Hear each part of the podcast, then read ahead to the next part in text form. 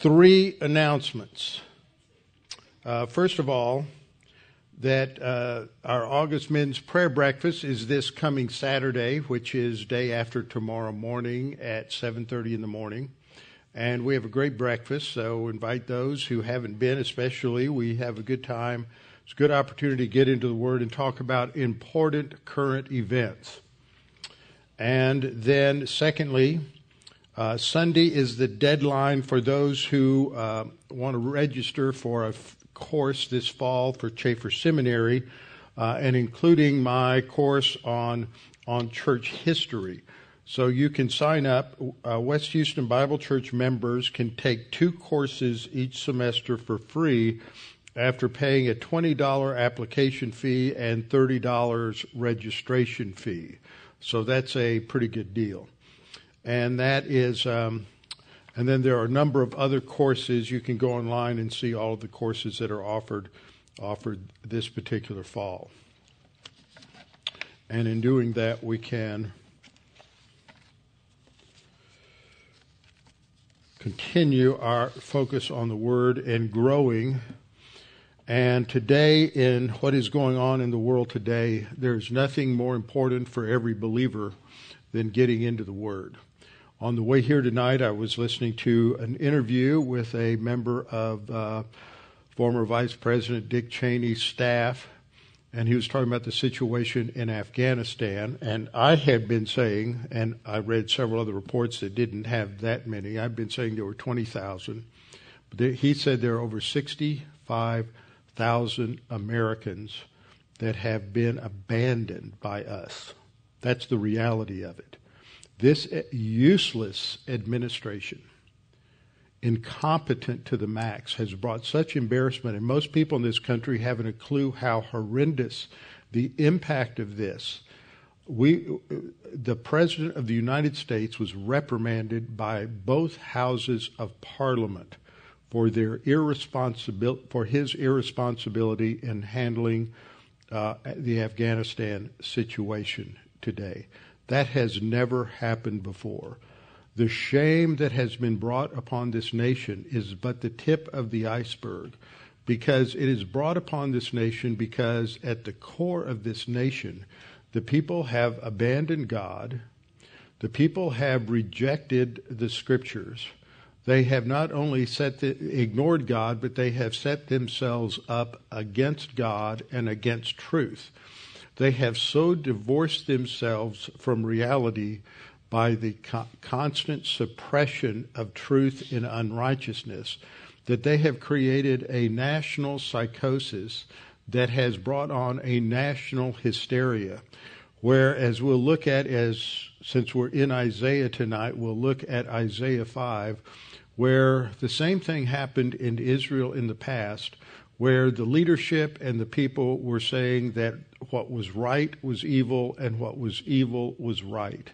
And who of us could ever imagine the depths of perversity and depravity that this nation has succumbed to in the last two or three years? Actually, it's it's been going on on for much longer, and it's where now that which is perverse and abnormal is considered normal. And what is going on on university campuses and what is being taught in public schools is just it, it's it's tragic. It's an embarrassment, and that there are not words foul enough or egregious enough to to describe the impact this will have for decades. It will take decades. It took decades to get here, and it will take decades to turn around. And the only hope is the Word of God.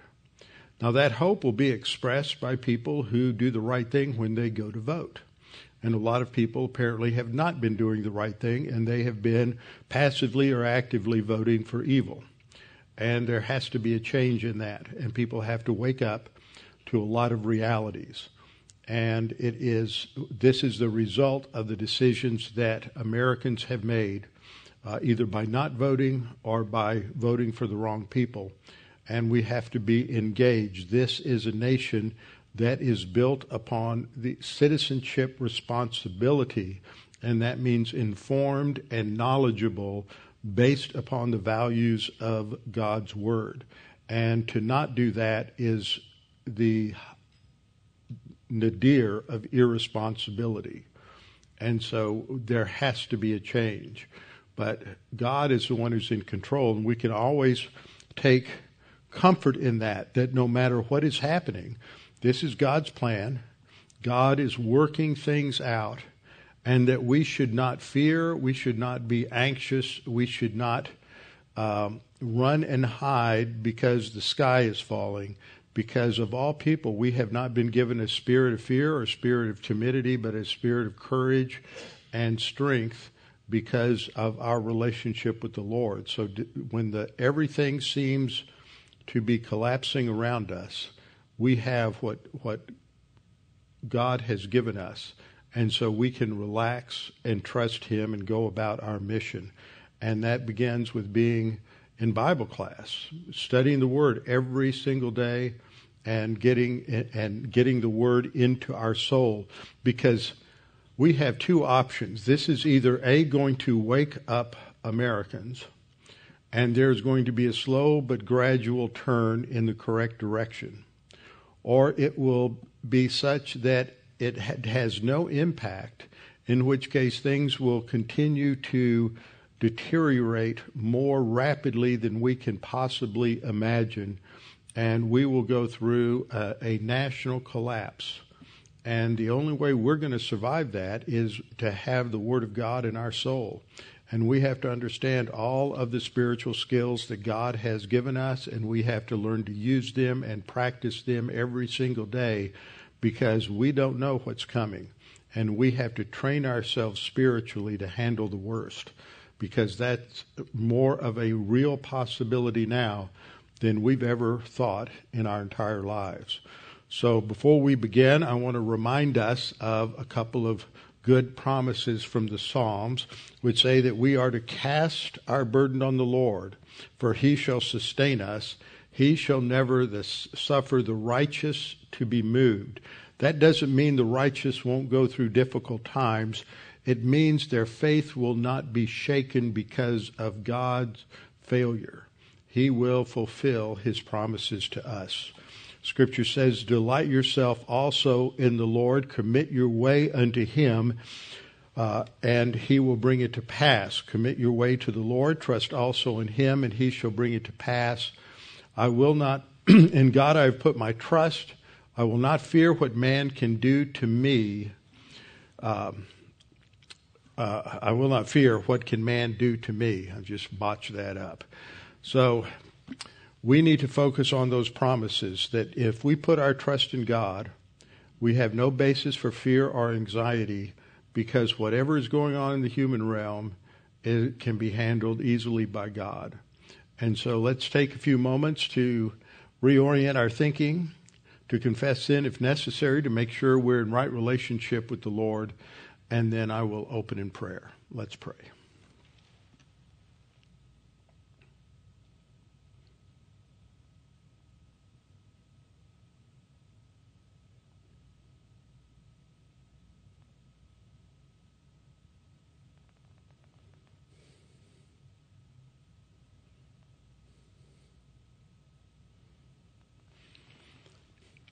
Our Father, we know that as we look out on the circumstances in the world today, and we look at them through the eyes of history and the eyes of your word, that we understand how serious things are and what is going on. And Father, we pray that you would cause people in America who are uh, positive. Maybe they've just been too busy. They've been casually uh, involved in Bible study or going to church. May they wake up and realize the seriousness of our situation. And Father, we pray that we can be enlightened by your word because we know that your word is a lamp unto our feet and a light unto our path. That means it illuminates what is in front of us, it illuminates the direction that we're going. And Father, we pray that you would enable us to wisely make decisions and priorities in terms of preparing ourselves for whatever may come. Father, we know that if it is your will that things can be turned around, but there needs to be a change in the hearts of Americans before that happens. And that is what we see throughout our studies in Judges and other passages of Scripture that if there is not a turning to you, then the discipline will continue and the consequences of our past decisions will mount. And Father, we pray because we know that the only way we will be able to handle what comes is to relax and trust in your word, knowing that you have a plan and a purpose, and you are our strong tower, our shield, our defense. You are the rock that gives us stability. And we pray that this might be very real to us at this time. And, and we pray this in Christ's name. Amen. All right, let's open our Bibles. And what we're going to do is continue our study of the day of the Lord. And tonight we're going to look at passages in Isaiah, Zephaniah, Jeremiah, Zechariah, and Malachi. And so, some of you may say, well, how in the world are we going to do that? Well, it's mostly, with a couple of exceptions, very short passages. And so it's pretty clear. And we're just looking at these passages for a few important details. We're not doing a complete exegesis and exposition of each, each one of these particular passages. We are in a study of Second Peter. We are in the third chapter, in the main part of that chapter, where God is refuting the mockery of those who mock. And these are the false teachers who are denying the literal second coming. So important for interpreting this passage because the focus is on the fact that they are denying the second coming of Christ. And we're in a passage that is uh, difficult for a lot of people to understand. It has uh, the, uh, there's a way in which this passage has been taught for most of us, which is probably the predominant way in which it has been understood among uh, Bible scholars and dispensationalists. That this refers to something that occurs at the end of the millennium after the great white throne judgment. However, there is a growing number of people who disagree with that view because of a number of important exegetical and hermeneutical factors that this comes at the end of the tribulation. It is not a term that the words here are not terms that talk about a total annihilation of the planet, but of just uh, the need to completely cleanse and renovate the planet for the presence of God and the kingdom on this earth, and so that this speaks of the uh, judgments that occur in the tribulation, concluding with the day of the Lord, which we're seeing is primarily used of the end times of the tribulation, and that the uh, then then it following this is the is the kingdom, but we'll get there. Right now, I'm primarily just going to lay out what the what the issues are, and then when we get into the guts of the passage, I'll be talking about how one view understands it versus the other view, so we can work our way uh, through it. So we started off looking at the question: uh, What does the Bible teach about the day of the Lord? And the first question is just what is the day of the Lord? For backing up, 2 Peter 3:10 begins, "But the day of the Lord will come as a thief in the night, in which the heavens will pass away with a great noise, and how the elements will melt with fervent heat, both the earth and the works that are in it will be burned up." Now, what's interesting just looking at that in light of what I just said, the phrase day of the Lord and thief in the night are both used to refer to that which happens at the end of the tribulation in 1 Thessalonians chapter 5. Furthermore, that imagery is of the thief in the night is also used in uh, Matthew chapter 24 when the Lord Jesus Christ is talking about his coming at the end of the what we call the tribulation or Daniel's 70th week. So, what is the day of the Lord? Just to review a little bit, there are several views that dispensationalists hold. One is Scofield's view that it begins with the events just prior to the second coming, but then goes all the way through the millennial kingdom to the great white throne. That would include the judgments at the end of the tribulation, and then all of the blessings in that thousand year period.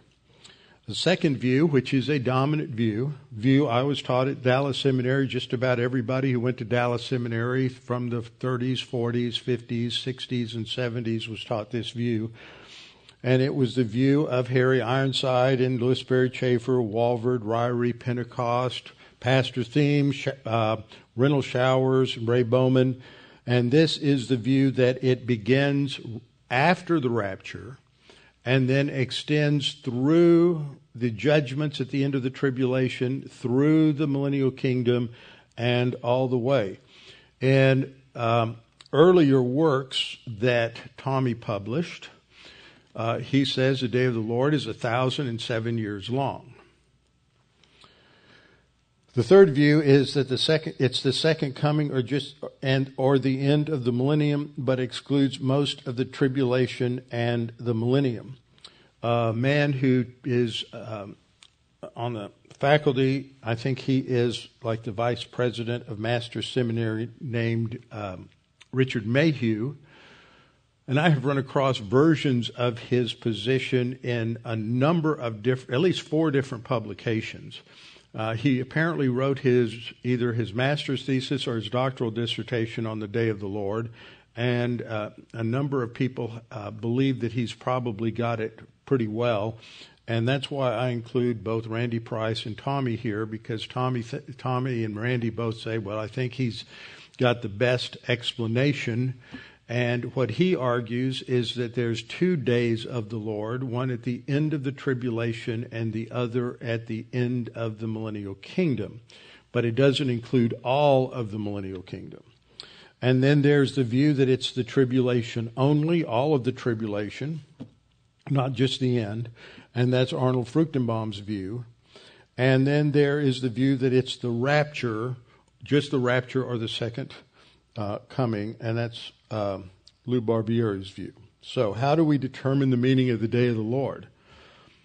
This is this is when Bible study gets exciting and fun, and sometimes we get confused.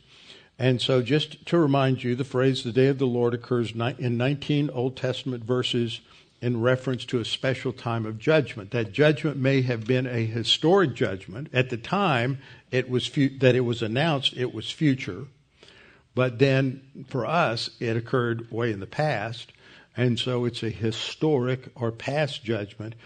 But it, there's also passages that talk about uh, what happens in the latter days, and that would be the latter days of Israel. So that's the last seven years of the time period for Israel, according to Daniel uh, chapter 9, 24 to 27.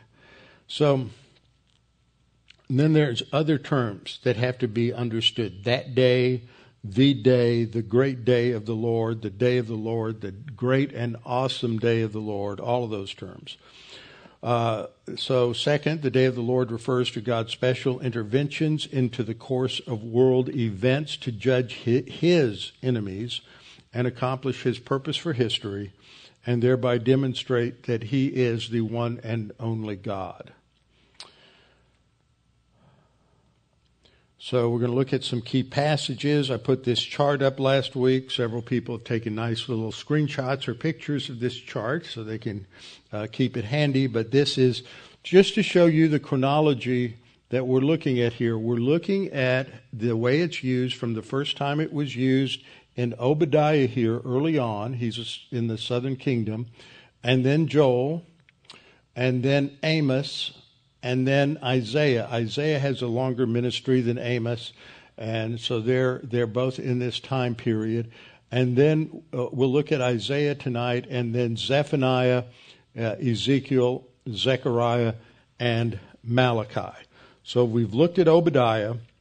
And what we learned was that the judgment in verses 1 to 14 is a now historic, fulfilled judgment on Edom, which uh, and in verses 15 to 21, the shift is to a future day of the Lord, that it will bring a destruction on the godless nations, including Edom, and after the day of the Lord, uh, the, the God's kingdom is established on the earth. Obadiah 15, for the day of the Lord upon all the nations is near.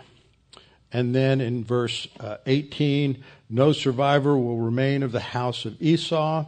And verse 19, um, excuse me, verse uh, 21, we're told then, Saviors shall come to Mount Zion to judge the mountains of Esau, and the kingdom shall be the Lord's. So that's fairly obvious.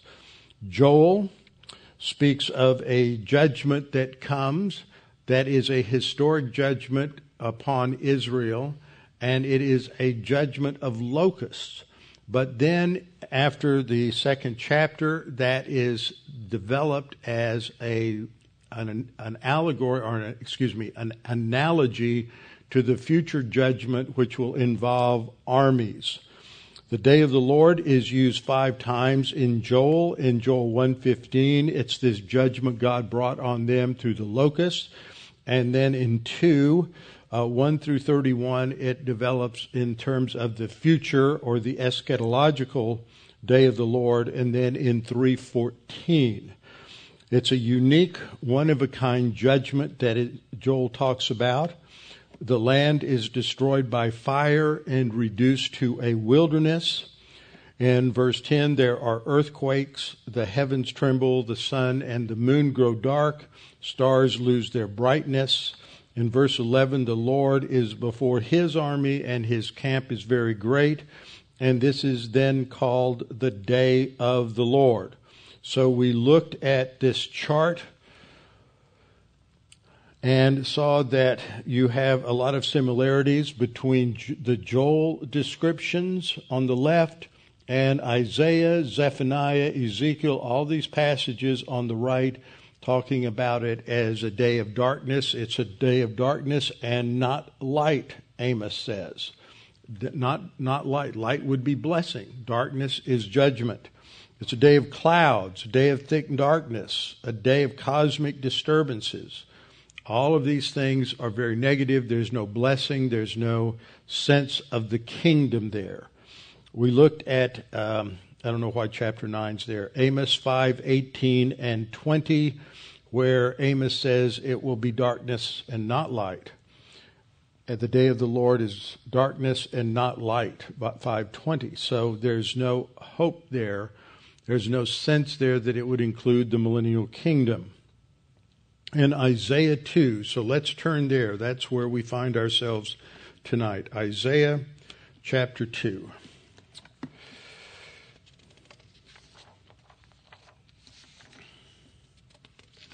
Now, what I want to do is just go over a couple of things here as we look at Isaiah chapter 2. This is one of the great chapters in the Bible.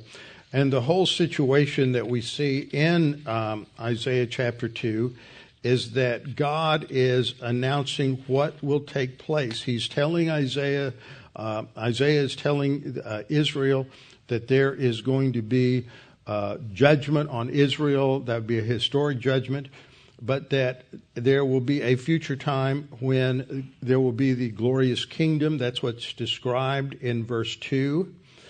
It shall come to pass in the last days so that's the latter days, rather. That's the latter days of Israel, that the mountain of the Lord's house shall be established on the top of the mountains. Now, I want you just, I'm going to point out a couple of things as we go along here. Notice that the geography, the topography has radically changed for this to happen. For those of you, most, many of you have been to Israel.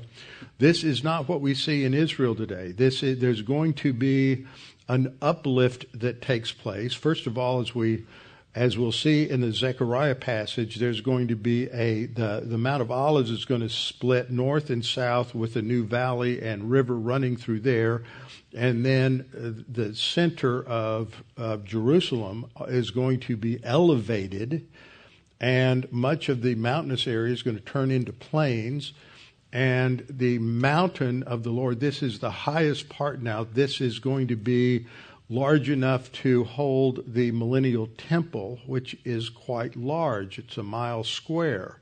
Now, there's no place there to put uh, a temple that large right now. So this is going to be elevated.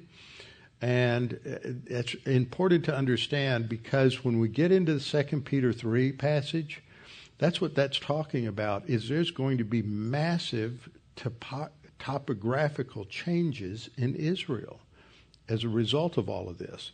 And so that's what these other passages, we'll see little hints of this in, in different passages. So the uh, m- mountain of the Lord, where the temple will be, will be raised, and many people will come and say, Let us go up to the mountain of the Lord, to the house of the God of Jacob, and he'll teach us his ways. So the whole world's going to come to Israel to worship God. And it will be a time of unprecedented world peace described in in uh, verse 4 as they shall beat their swords into plowshares and their spears into pruning hooks. Nation shall not lift up sword against nation neither shall they learn war any more it is that verse that is uh, chiseled out of the stone at the entry to the united nations in new york. They have taken upon themselves the idea that they are going to accomplish that, and this is what the Messiah will accomplish. So if you think the UN is a neutral organization, it has claimed a religious role for itself to bring in world peace instead of God, which means that it is a, a, blasphemous organization in terms of its very origin, and it set itself against God in every way that we can imagine, and this country should not be given a dime to the United Nations. And neither should any other nation, but we're living in the devil's world, so that's going to happen. Um, verse 5 says, O house of Jacob, come and let us walk in the light of the Lord. For you have forsaken, this was what happened in the past, they've forsaken uh, uh, God, they're saying, um, For you, God, you have forsaken your people, the house of Jacob, because they are filled with Eastern ways. They have assimilated uh, Eastern, all the Eastern religions. That's not talking about how we would talk about the East in terms of Buddhism and Hinduism. This is talking about the, the religions of all the fertility religions of the Middle East. And, um, and list these various uh, countries following that. And then we see that uh, there's going to be this, uh, this judgment that comes uh, because of what they have said. And, and verse uh, 8 says, their, their land is also full of idols. They worship the work of their own hands, that which their own fingers have made. People bow down, and each man humbles himself. Therefore, do not forgive them. And then verse 10 enter into the rock and hide in the dust from the terror of the Lord. Now, this sounds a lot like what is happening in the sixth seal in Revelation chapter 6. Uh, for, hide from the terror of the Lord and the glory of his majesty. The lofty looks of man shall be humbled, the haughtiness of men shall be bowed down, and the Lord alone shall be exalted in that day. Now, that phrase, in that day, doesn't have any meaning yet because it's just talking about at that time. It is not a technical term for the day of the Lord. But the next verse introduces that. It says, For the day of the Lord of hosts shall come upon everything proud and lofty, upon everything lifted up, and it shall be brought low. And this tells us this is going to be a judgment that is against the arrogance of all those in the world uh, and against all of the various nations. Upon the cedars of Lebanon, that represents Lebanon for what they were known for, and the oaks of Bashan, that's up on the uh, Golan Heights. That's the area of, of Bashan. And so this goes on to talk about the terror of the Lord and the glory of his majesty when he arises to shake the earth mightily. And that, that description comes in um, several places throughout Isaiah. And so what we see here is this is a day of the Lord where God is going to humble all of the proud. He is going to display his majesty.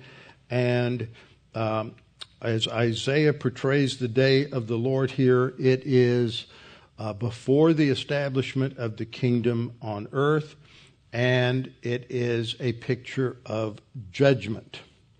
In 219, there's the description that they shall go into the holes of the rocks and into the caves of the earth from the terror of the Lord and the glory of his majesty when he arises to shake the earth mightily.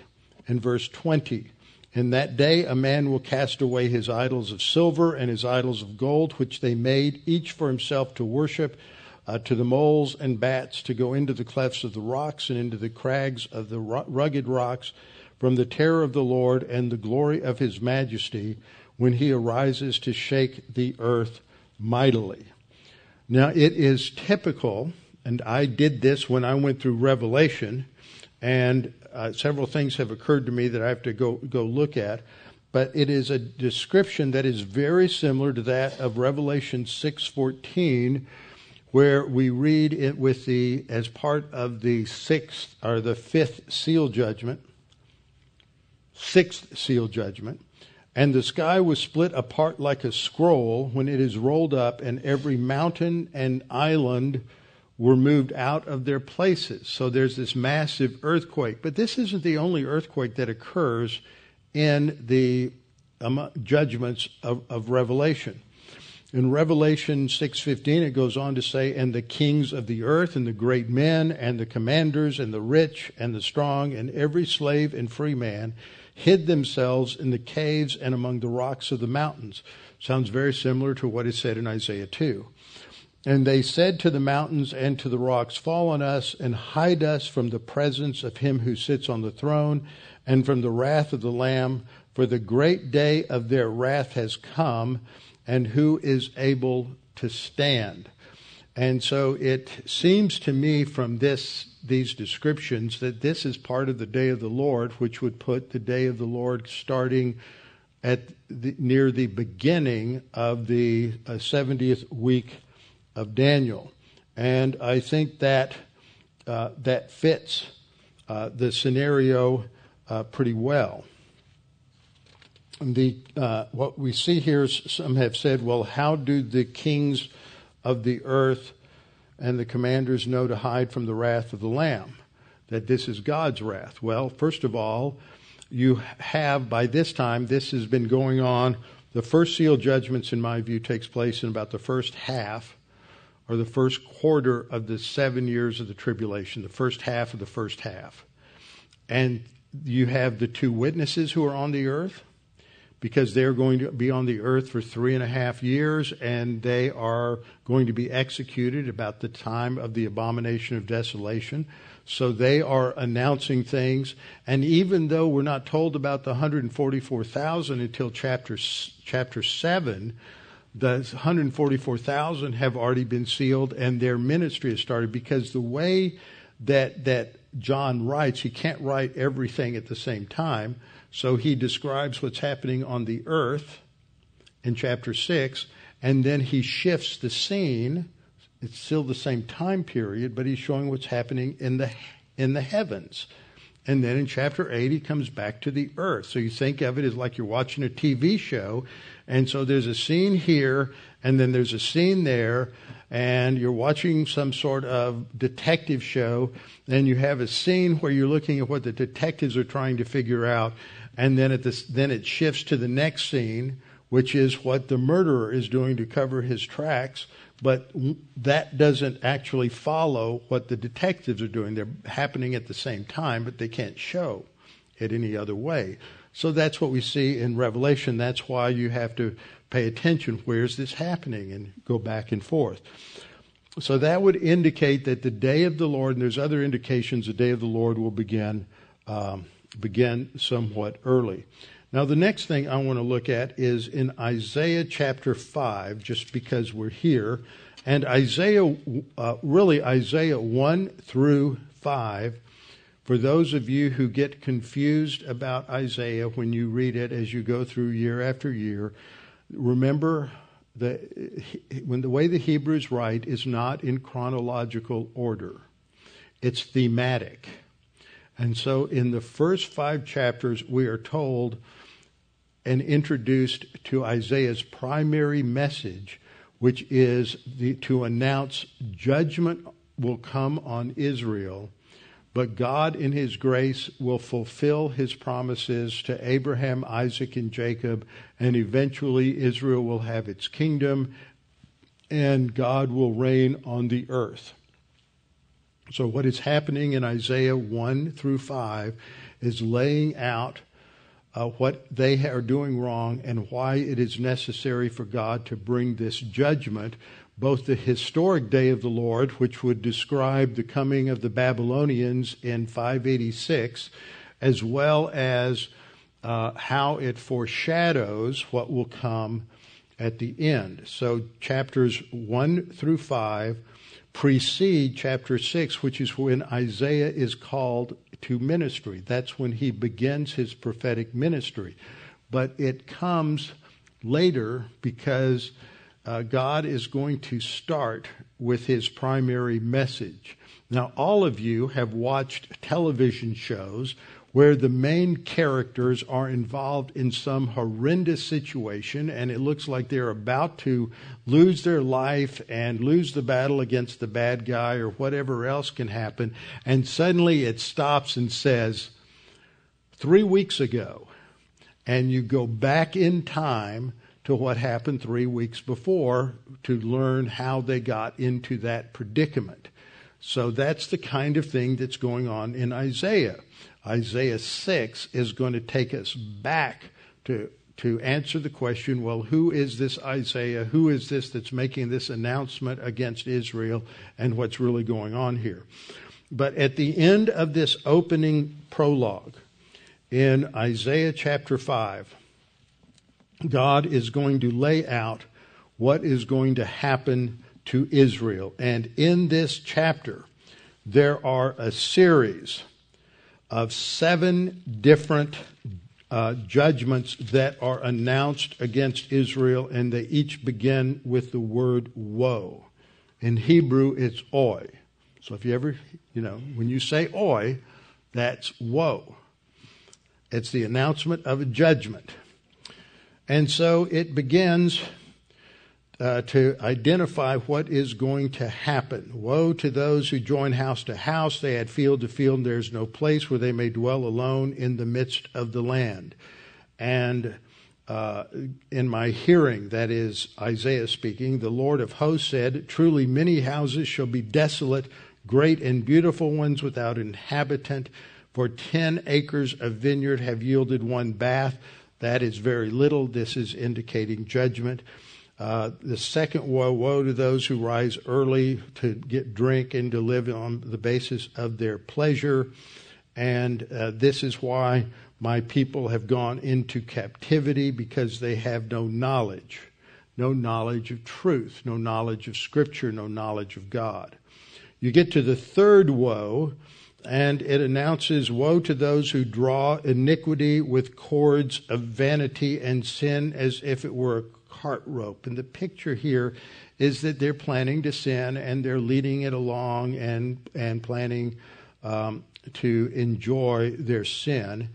And then 20, which is where I wanted to go, says, Woe to those who call evil good and good evil, who put darkness for light and light for darkness, who put bitter for sweet and sweet for bitter.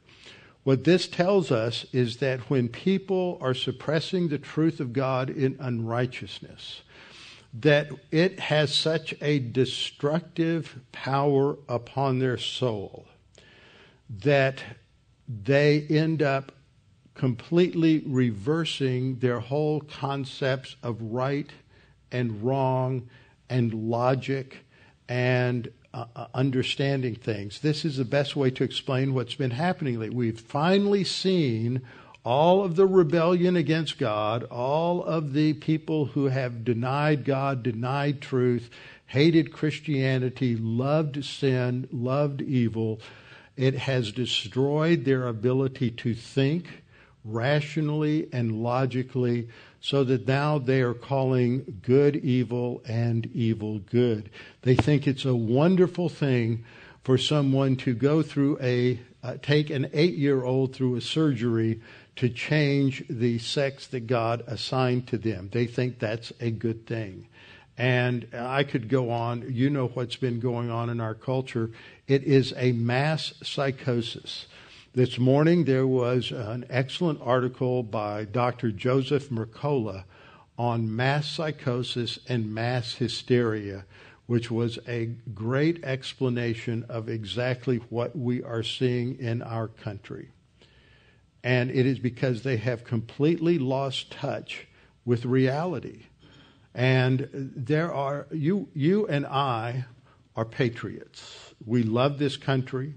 We love its founding. We love the vision of the founding fathers and those who came here in the 17th century and 18th century to build a city upon a hill, as they put it. We, we believe in that vision that they had for freedom. They didn't, they had, it took years to accomplish much of it because uh, that was the goal. That was the object. It was, they weren't stating when Thomas Jefferson said all men are created equal, he was uh, stating what the standard and the goal is. He wasn't saying we've achieved it.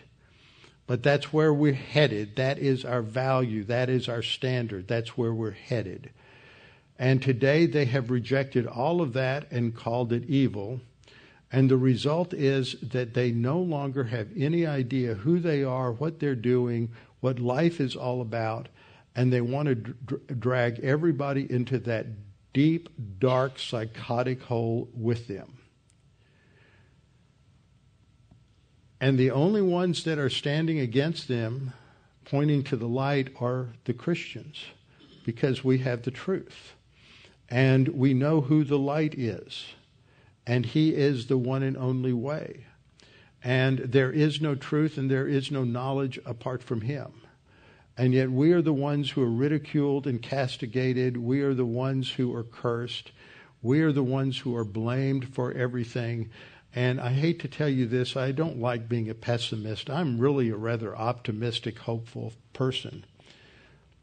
But I haven't seen anything in our history in the last 120 years to indicate that there's a change in the direction, the plot.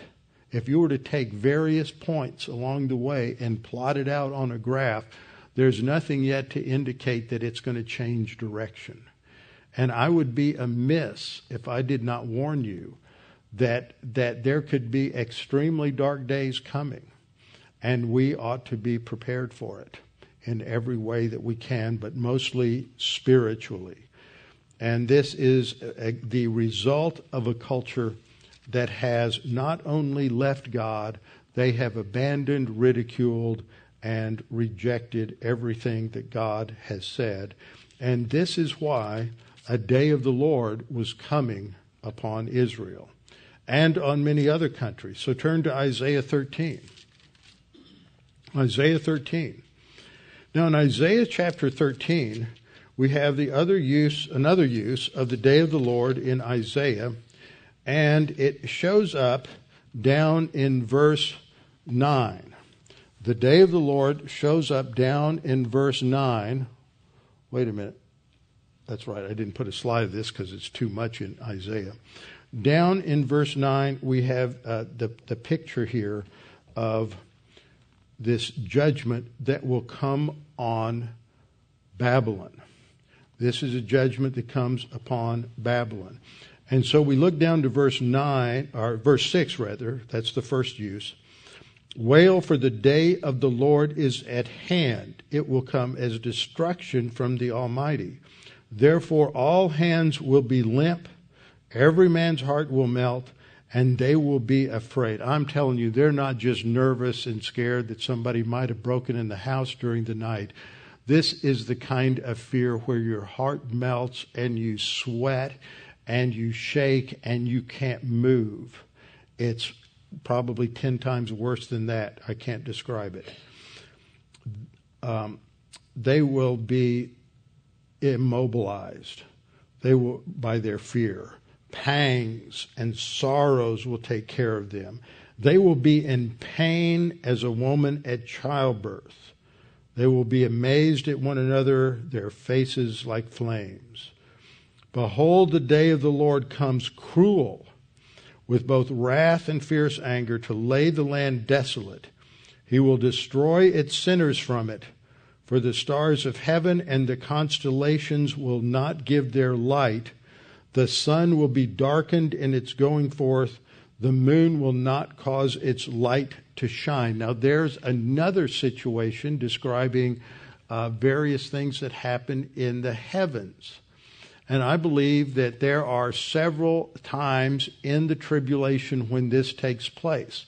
The first time we know of in Revelation is in the, that sixth seal judgment near the beginning.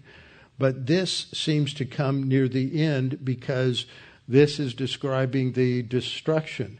There's also another time that um, is mentioned in um, uh, uh, Joel 3:14 that we saw last time. So there are these different times when there are these cosmic disturbances in the heavens.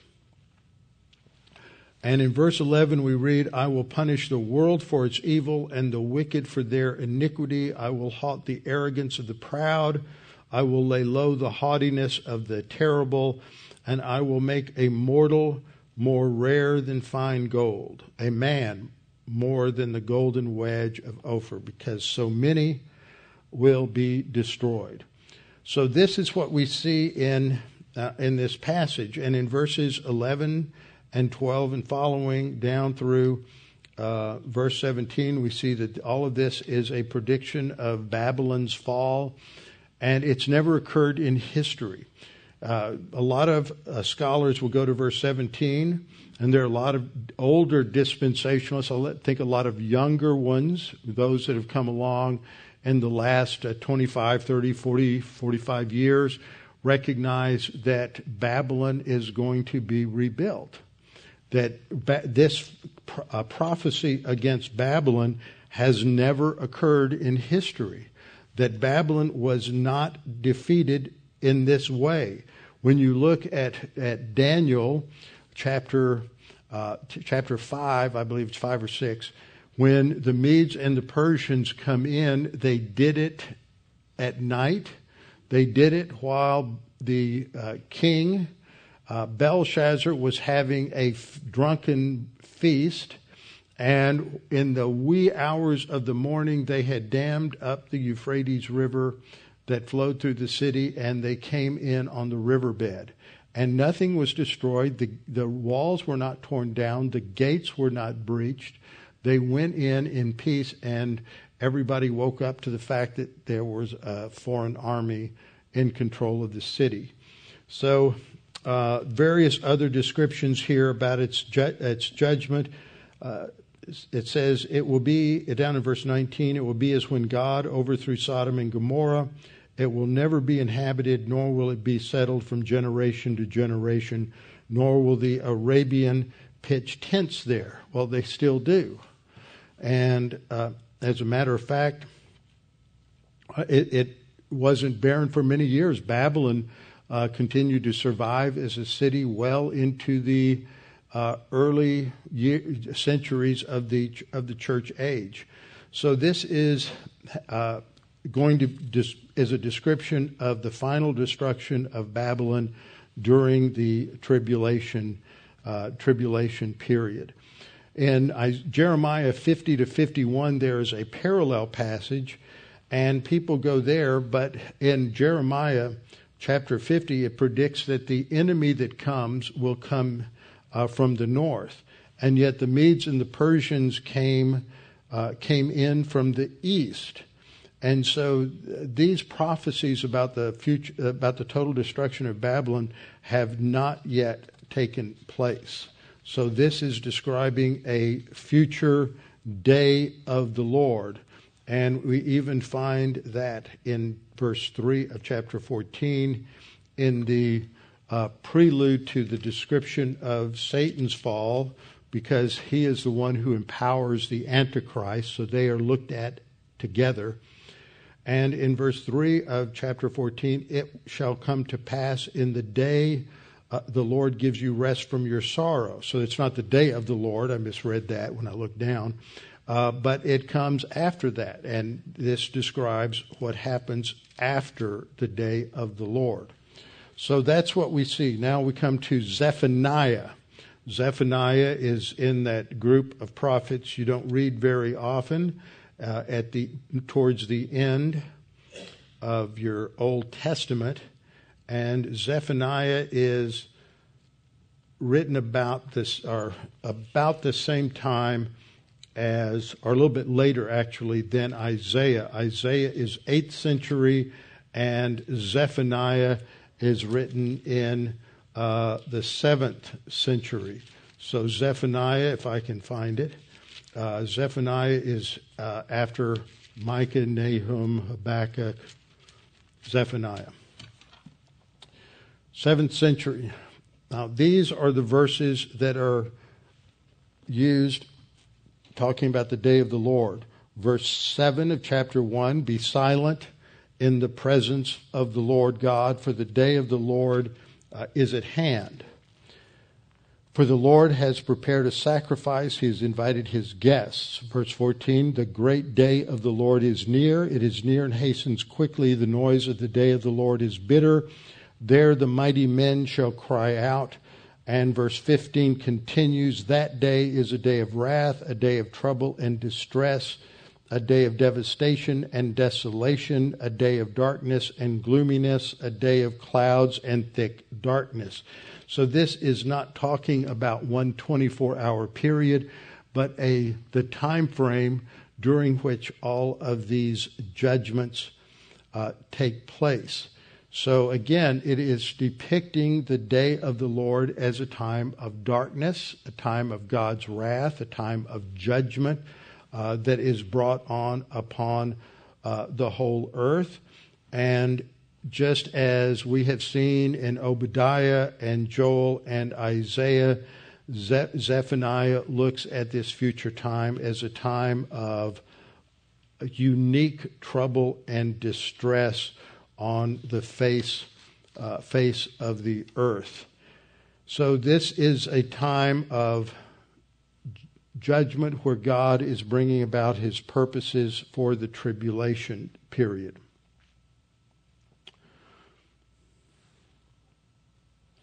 In Zephaniah 1 16 and 17, a day of trump, trumpet and alarm against the fortified cities and against the high towers. I will bring distress upon men, and they shall walk like blind men, because they have sinned against the Lord. Their blood shall be poured out like dust, and their flesh like refuse. So, this is the judgment God brings on the whole world. And it reminds us that we, what we see is that this is a period when God is going to bring mass death upon the planet. Now, there's another phrase that's used in Zephaniah chapter 2, uh, verse, verses 2 and 3, that some people include here. I think it's rather descriptive of all that we have seen. And in those two verses, we have the phrase, the day of the Lord's anger. Uh, in verse 2 of Zephaniah 2, we read, Before the decree is issued, or the day passes like chaff, before the Lord's fierce anger comes upon you, before the day of the Lord's anger comes upon you, seek the Lord, all you meek of the earth, who have upheld his judgment. Seek righteousness, seek humility. It may be that you will be hidden in the day of the Lord's anger. So that is the reason these are described is for God's offer of grace uh, to his people. Jeremiah mentions this phrase one time in Jeremiah 46, verse 10. There we read, For this is the day of the Lord God of hosts. It is a day of vengeance, The word that is translated for vengeance doesn't have the idea of personal of a personal vendetta that we have in, as part of our understanding of vengeance. It is judicial vengeance. It is bringing justice uh, to those who deserve justice. A day of vengeance that God may avenge himself on his adversaries. The sword shall devour, it shall be satiated and made drunk with their blood. For the Lord God of hosts has a sacrifice in the north country by the river Euphrates. And I believe that's referring to Babylon, to the destruction of Babylon in the period of Daniel's 70th week. Then we come to Ezekiel. Now, Ezekiel is in the 6th century, that's the 500s. Ezekiel is taken captive in 605 when Nebuchadnezzar's first uh, assault on Jerusalem. A number of captives were taken back, and so he is a prophet to Israel out of the land in Babylon, the beginning of the captivity and he has a view of the day of the Lord, that historic day of the Lord as it's happening. Jeremiah was in Jerusalem during the assault in 586 BC and witnessed the destruction of Jerusalem. And so that's how you see those two uh, related to one another. In Ezekiel 13:5 we read, You have not gone up into the gaps to build a wall for the house of Israel to stand in battle on the day of the Lord. So in Ezekiel 13:5 we have the first reference and in Ezekiel 30 verse 3 for the day is near even the day of the Lord is near it will be a day of clouds the time of the Gentiles. So that puts it the tribulation is in that time period of bringing final judgment on uh, on uh, the Gentiles. So, in this opening section in chapter 13, uh, uh Ezekiel is uh, writing against the false prophets and the false prophetesses, and these are the ones who had just made it up it's amazing as I read through Jeremiah how many times Jeremiah is brought before the king or brought before uh, some official, and they say, they swear up and down, We want to hear from the Lord. We want you to tell us what the Lord has to say. And then Jeremiah tells them, and they get mad at him and they throw him in jail because they don't really want to know what the Lord what the Lord says. So when we get to uh, chapter 13. Uh, it's describing the whole previous section of chapter 13 is describing what these false prophets and prophetesses have done. And they have been preach this fa- preaching this false peace. And so Ezekiel is going to uh, indict them because of their sin. And then he is going to uh, warn them and tell them of God's future judgment, which is described as rain, hail, and wind, and that God is going to tear down their false protection, which is uh, uh, described as the wall. And so it is in this section that he uh, first announces the day of the Lord, and then when we get to chapter uh, chapter 30, that this is uh, also a reference uh, to the effect of the day of the Lord on the uh, various other nations in the Middle East, specifically for Egypt. And in verse 4, following this statement, it goes on to read The sword shall come upon Egypt, the great anguish shall be in Ethiopia when the slain fall in Egypt and as they take away their wealth.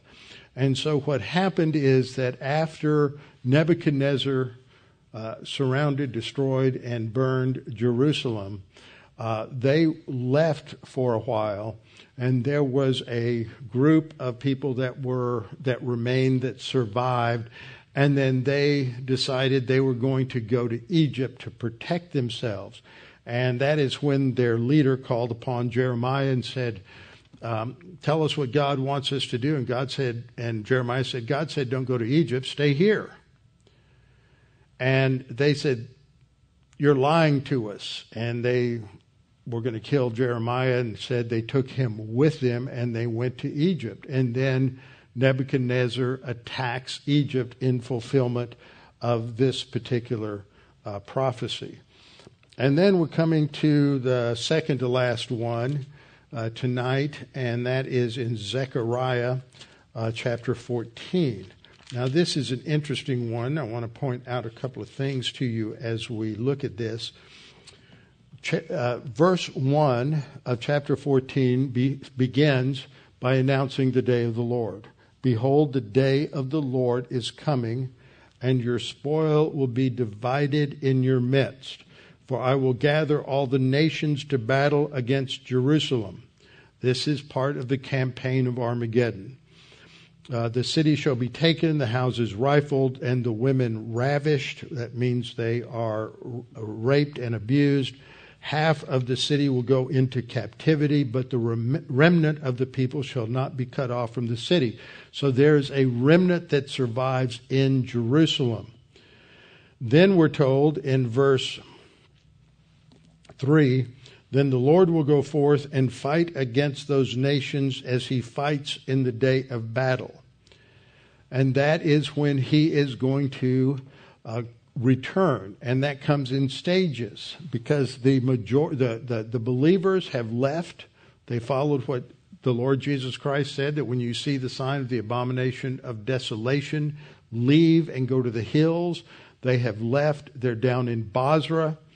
They are going to finally turn and call upon the Lord Jesus Christ to come and deliver them as their Messiah Christ will come. He will defeat the army that the Antichrist has uh, down in over, actually in, over in Jordan now, over in the area of Petra, and the Lord will defeat them. And Isaiah speaks of him as coming up with his robes dipped in blood, and he is leading the Israel the Israel force against the armies of the Antichrist and he is destroying them on his way, and then he will come to Jerusalem and he will come to the Mount of Olives. In that day, his feet will stand on the Mount of Olives. Now, that's usually pictured as if he's descending from heaven, and that's where he comes, but that's not where he comes. He's coming there from Edom and Bozrah, where he has destroyed the armies of the Antichrist, and he ascends the Mount of Olives that, which faces Jerusalem on the east, and the Mount of Olives will split in two from east to west, making a large valley. Half of the mountain shall move toward the north, and half of it toward the south.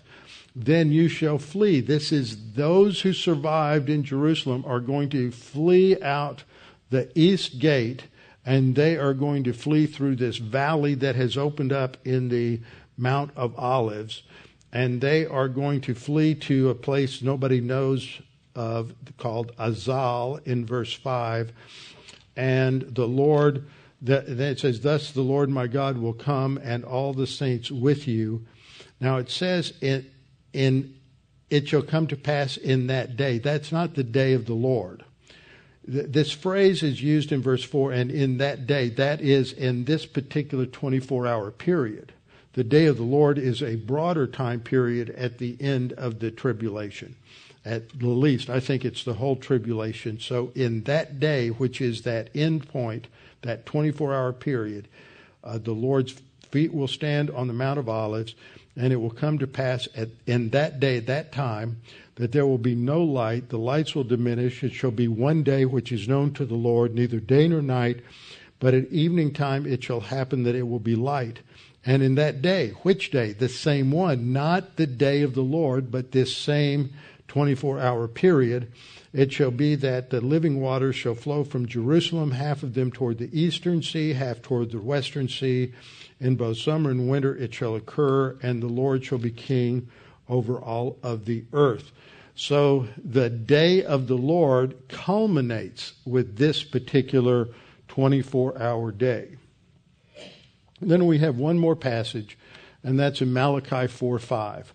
Behold, I will send you Elijah the prophet before the coming of the great and dreadful day of the Lord. Well, who is Elijah the prophet? There are a lot of people who think that Elijah the prophet is going to be one of the two witnesses. But God is not going to bring back Moses and Elijah or Enoch and Elijah to be witnesses in a mortal body where they can be killed because the two witnesses are killed. They're going to be executed and their bodies put on display. God's not going to take prophets that have already died and have a, their uh, immaterial bodies, uh, their intermediate bodies, and then bring them back uh, to the earth. So we have this idea that it is those who come in the spirit of Elijah. And I believe that relates to probably God the Holy Spirit who uh, gave Elijah his prophetic gifts uh, before the coming of the great and dreadful day of the Lord. In Matthew 11:14, Jesus said to his disciples, "If you are willing to receive it, he, that is John the Baptist, is Elijah who is to come." uh, John the Baptist was his was the forerunner. John the Baptist uh, came dressed in ca- uh, camel hair uh, tunic with a belt and living out in the uh, living rough out in the desert. And he came in the power of Elijah. who was said to have been the great greatest prophet of the Old Testament. And so he would have been that forerunner, Jesus says in um, Matthew 17:10, and his disciples asked him, saying, Why then do the scribes say that Elijah must come first? Well, the scribes got it right. They got it from Malachi. Uh, Jesus answered and said to them, Indeed, Elijah is coming first and will restore all things. Now, that seems rather mysterious. But then Jesus says, But I say to you that Elijah has come already, and they do not know him, but did to him whatever they wished. Likewise, the Son of Man is also about to suffer at their hands. So he identifies John the Baptist as the fulfillment of Elijah. So either A, Elijah has come, and that precedes the day of the Lord, or the two witnesses who come perhaps will be in the spirit of Elijah and the spirit of Moses. And so they will function, and it doesn't say they conclude their ministry, it says they will arrive on the scene. And so they will be saved after the rapture, probably in that interim period before the tribulation begins. And so they are on the scene and they are saved and have arrived before the day of the Lord occurs, if that's all of the uh, seven years of the tribulation. So, what we have done here is to look at the meaning of this phrase when the day of the Lord is used, and it can refer to a historic or past time judgment, something that already was fulfilled, or it can refer to this in time judgment. Second, we've seen that it always appears to speak of judgment, not blessing, speaks of darkness and not light. Third, all past days of the Lord foreshadow the future in time day of the Lord, and none of the past days of the Lord included any, any blessing. And fourth, that the future day of the Lord will be preceded by several different events which we have which we have looked at and we'll look at those again when we get into some New Testament passages so that gives us an understanding of what the New Testament passage is that specifically use the phrase day of the Lord now the problem is that you and I and others have all been taught by many very excellent wonderful students of the Bible that the day of the Lord includes the millennial kingdom they don't get it from these passages that specifically use the day of the Lord. How do they get that idea? And so I'm going to come back next week and we'll talk about some of those passages they go to and to, to show that it includes the millennium and why that's probably not accurate. Father, thank you for this opportunity to study these things and to come to understand your word. Thank you for all those great Bible scholars who went before us, building, developing, teaching, that enable us to stand on their works and to uh, understand your word with perhaps a little more clarity. Father, again, we pray for our nation. We pray that you would raise up leaders who can articulate what is going on and why it is going on. We pray that you would bring uh, a judgment upon those pulpits in this nation that have completely compromised with the world and continue to pervert the very ministry that you gave them. And Father, we pray that uh, if none of that happens, and it is your will for us to fall as empires have fallen in the past, that we would be fortified in our soul to handle the situation, to be a light to the world around us, and to not cave in to any kind of fear or anxiety or worry or uh, be panicky or any of the other things, that we may just relax and trust in you, knowing that your plan is perfect and that we can carry out our mission with your protection. And we pray this in Christ's name. Amen.